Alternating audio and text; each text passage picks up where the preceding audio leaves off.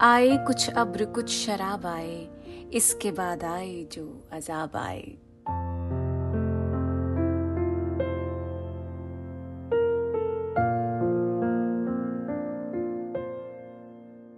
फैज अहमद फैज के इस आइकॉनिक शेर में अब्र और शराब की बूंदों के साथ साथ आपको जज्बात के सैलाब भी सुनाई देंगे। हमें ऐसा लगा कि क्योंकि आजकल बारिशों का मौसम है और अब्र का मतलब ही यही है कि बारिश से पहले की जो आसमान की कैफियत होती है, जो दिलों की कैफियत होती है, जब आसमान पे बादल घिर आते हैं, उसे अब्र कहते हैं तो हमने सोचा क्यों ना अब्र की बात की जाए। उर्दू नामा में इसलिए आज अब्र क्या होता है? उसके मुख्तलिफ़ मानी क्या होते हैं? ज़िंदगी में अब्र का घिरना क्या होता है? बादलों का छटना क्या होता है? ये मुख्तलिफ़ कैफियात के बारे में आज एक एक करके नज़र डालेंगे। लेकिन उससे पहले प्रतीक लिधु की आवाज़ में ये शेर सुन लीजिए। आए कुछ अब्र, कुछ शराब आए। आए कुछ अब्र कुछ शराब आए, उसके बाद आए जो अजाब आए। आए कुछ आब्र, कुछ शराब आए आए कुछ आब्र।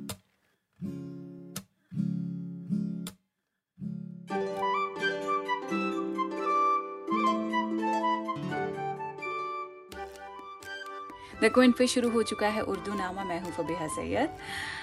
अब्र, जैसे मैंने आपको बताया, आसमान पे बादलों के घिरने को कहते हैं। जब बादल घिर जाते हैं और बारिश का सा माहौल बन जाता है, उसे अब्र का आना कहते हैं। अब शायरी में अब्र को सैड मूड के लिए भी इस्तेमाल किया जाता है। अब्र को गुड मूड के लिए भी इस्तेमाल किया जाता है। मिसाल के तौर पे, जब ज़िंदगी में आपके बहुत उथल पुथल होती है तो आपको याद होगा, आतिश करके मैंने एक एपिसोड किया था और उसमें तपिश के मानी समझाए थे, जिससे डिस्कम्फर्ट के तौर पे भी काफ़ी इस्तेमाल किया जाता है। अब जब ज़िंदगी में तपिश हो, जब आपके मन मुताबिक चीज़ें ना हो रही हों, जब आपको बहुत परेशान करने वाली कैफियत आपको घेर लें उसे कहा जा सकता है कि आपकी ज़िंदगी में तपिश का माहौल है और अचानक से जब अब्र आ जाए तो इसे ऐसा मान लेते हैं, वो हालात का जो गर्माव है, वो जैसे कि ढल रहा हो। तो जब अब्र ज़िंदगी पे छाता है तो एक रिलीफ का भी कॉन्टेक्स्ट होता है। लेकिन जब ज़िंदगी में अब्र छाता है और सैडनेस की बात होती है तो वो ग्रीफ के मानी में आ जाता है। जैसे कि ज़िंदगी में अब्र छा गया है सनशाइन कहीं नहीं दिख रही है। सूरज के निकलने को पॉजिटिविटी के तौर पे समझा जाता है। उसी तरह से जब सूरज के आगे बादल घिर जाते हैं, अब्र छा जाता है तो इसे ग्रीफ के मानों में लिया जाता है। अब जैसे गुलजार साहब का ये शेर सुनिए कि गो बरसती नहीं सदा आँखें, अब्र तो बारह मास होता है। आँखों से बरसात होने का मतलब तो यही है ना कि आपकी आँखों में से आँसू निकल रहे हैं। तो लिखते हैं कि गो बरसती नहीं सदा आँखें, अब्र तो बारह मास होता है। कि वो बरसात की कैफियत अब्र हमारे दिल में बारह महीने चलता है। एक्चुअली बहुत खूबसूरत गज़ल है। मैं मुझे ऐसा लग रहा है कि इसे पूरा ही पढ़ देना चाहिए। गुलजार साहब के अब आप फिर यह गज़ल सुनिए, पूरी की पूरी, पूरे ध्यान से फोकस से।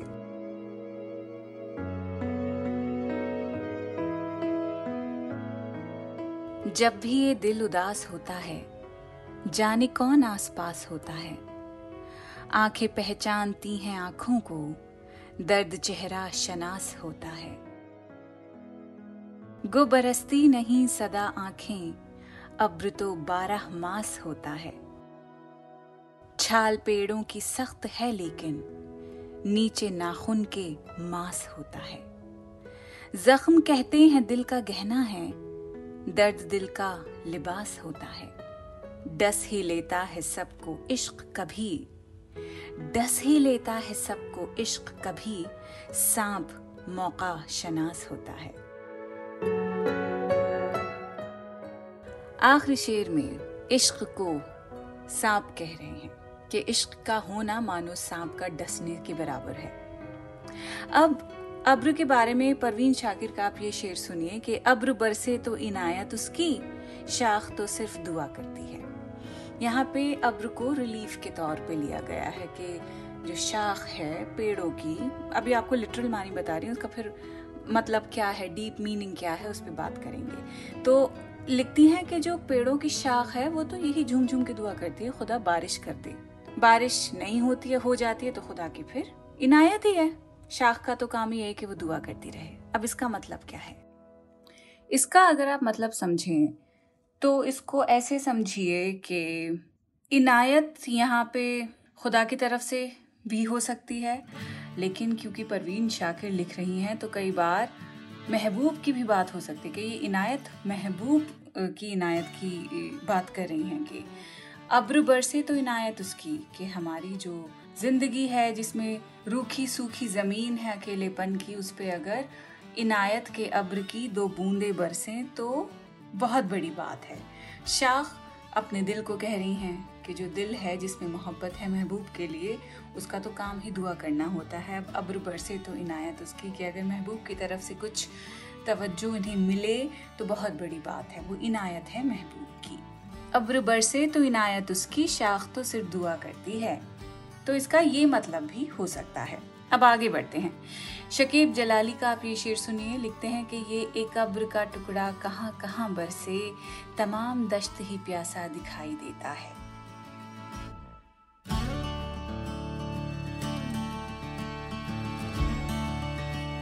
दश्त के मानी होते हैं जंगल के। तो लिखते हैं कि जो अब्र है, इसका टुकड़ा, यानी जो बादल है, इसका टुकड़ा कहाँ कहाँ बरसेगा ये जो पूरा दश्त है, जो जंगल है, यहाँ से वहाँ तक फैला हुआ, ये पूरा का पूरा ही प्यासा दिखाई देता है। यानी बिल्कुल मुरझाया हुआ दिखाई देता है, बंजर दिखाई देता है और कहने को जंगल है। अब ये शायर अपने ज़िंदगी के हालात के बारे में भी कह सकता है कि एक छोटा सा रिलीफ है। जो भी जिसे अब्र कह रहे हैं ये, कि रिलीफ की एक वजह बहुत छोटी सी है, लेकिन इससे कहाँ कौन कौन सी चीज़ों को सुकून मिलेगा कौन कौन सी चीज़ों को राहत मिलेगी? क्योंकि इनकी पूरी ज़िंदगी एकदम बंजर है, बिल्कुल प्यासी है। ये एक अब्र का टुकड़ा कहाँ कहाँ बरसे, तमाम दश्त ही प्यासा दिखाई देता है।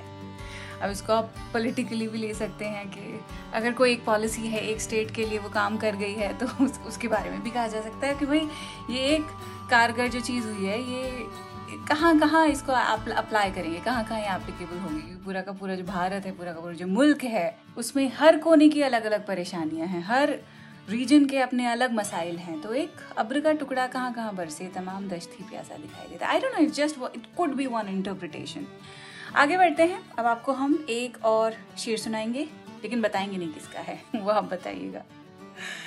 सब्जा व गुल कहाँ से आए हैं? सब्जा व गुल कहाँ से आए हैं? अब्र क्या चीज़ है? हवा क्या है? गैस कर पाए? फिर से पढ़ देती सब्जा व गुल कहाँ से आए हैं? अब्र क्या चीज़ है? हवा क्या है? क्या यार? नहीं पहचाने। अब इस गज़ल का अगर मैं अगला शेर पढ़ूँगी तो फट से आप समझ जाएँगे, फिर गेम वहीं पे खत्म हो जाएगा। ठीक है, पढ़ देते हैं।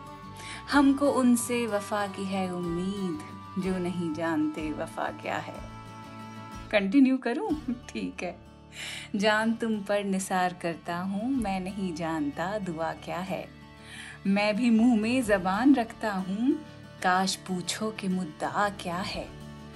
हम है मुश्ताक और वो बेजार या इलाही ये माजरा क्या है? दिल नादा तुझे हुआ क्या है? आखिर इस दर्द की दवा क्या है?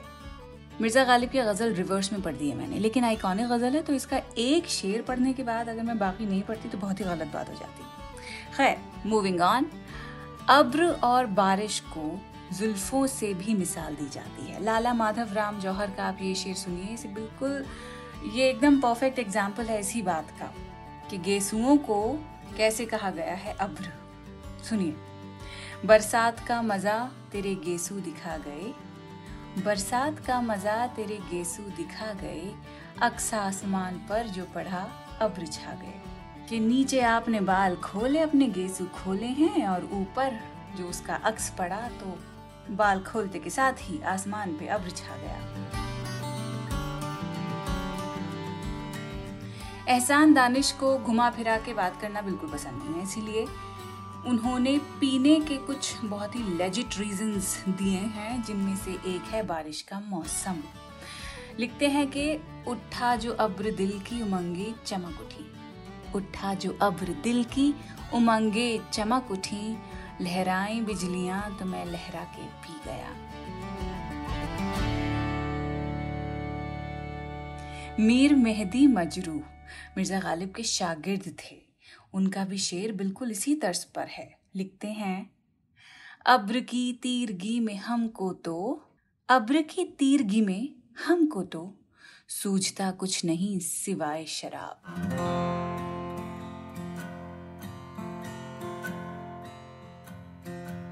तीरगी का मतलब होता है, अंधेरा, साया छांव।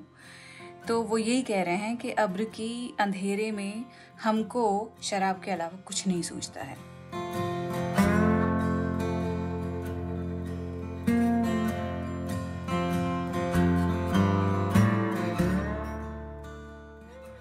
अब अब्र की जब हम बात कर रहे हैं तो आपको एक और मैं जाते जाते गाना सुनाऊँगी, जो है रूद।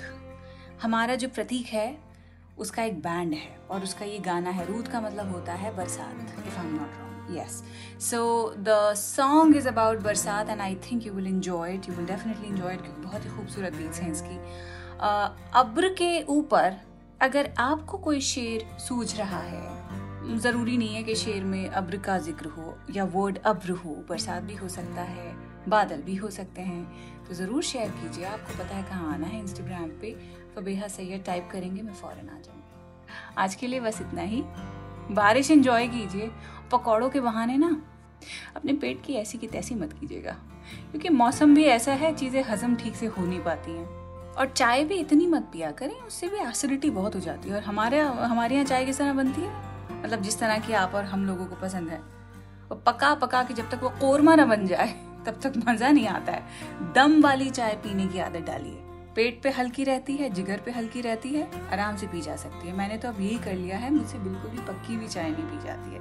दिन में एक बार सुबह के बाद बिल्कुल थोड़ी सी वैसी चल जाएगी पर उसके बाद दम की हुई चाय बेहतरीन होती है बल्कि। लेकिन हाँ बारिश जब पड़ती है ज़रूरी थोड़ी है कि चाय से ही दिल के अरमान पूरे होते हैं। कोकोनट वाटर भी पी सकते हैं। चलें ख्याल रखिए। अगले हफ़्ते मिलते हैं।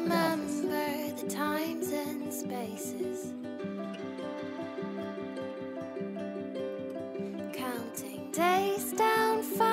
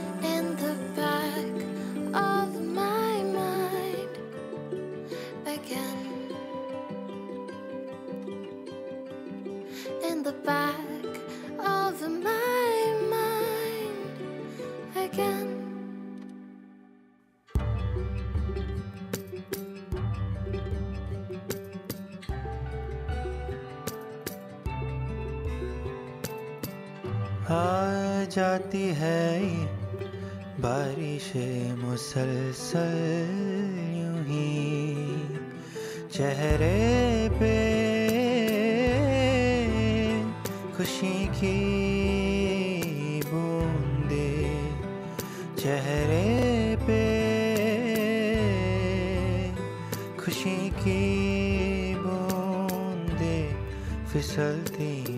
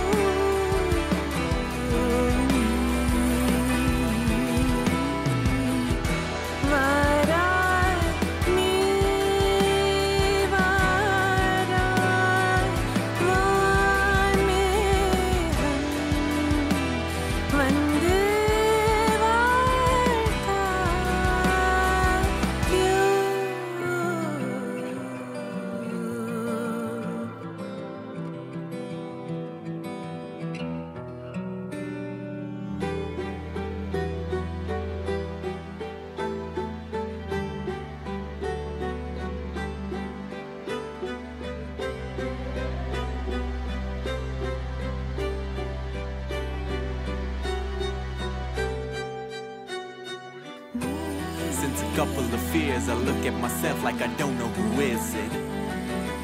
I don't know my face, don't know these emotions or limits. The person in the mirror looks like myself, but hell, this view is suspicious.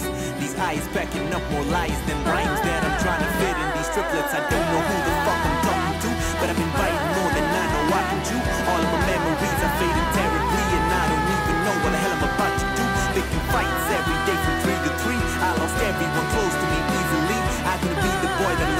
all my life, but I became the man they wanted me to be. Thinking about the days when I was playing games, hide and seek, dog in the bone and paper planes. It's been ages since I got my hands in the dirt. Now I got my life in trouble, I'm the one to blame. Bitch, I feel ashamed, all of my life forgotten. Used to be times when I smiled more often. Nowadays I'm just stuck in my ways, wishing to just go back to the day when nothing was the same and there's no Novocaine and I could feel the pain. I'm gone. मुस्कुराना भी है अजब, बड़ा ऐसे अब, हवा में तो संग भी जल जाते हैं ज़रूरत मुझे। आंसुओं की होती ज़रूरत मुझे।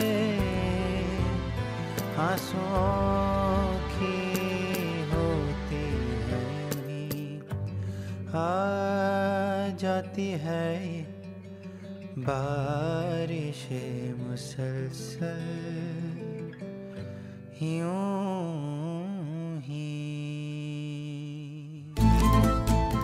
उर्दू नामा द क्विंट का ओरिजिनल पॉडकास्ट है, जिसकी एग्जीक्यूटिव प्रोड्यूसर्स हैं शैली वालिया और ऋतु कपूर। और इस एपिसोड को प्रोड्यूस किया है प्रतीक लिधु और अंजलि पलोड ने।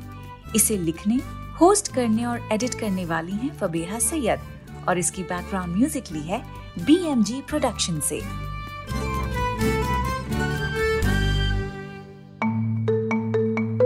आप सुन रहे थे द क्विंट का पॉडकास्ट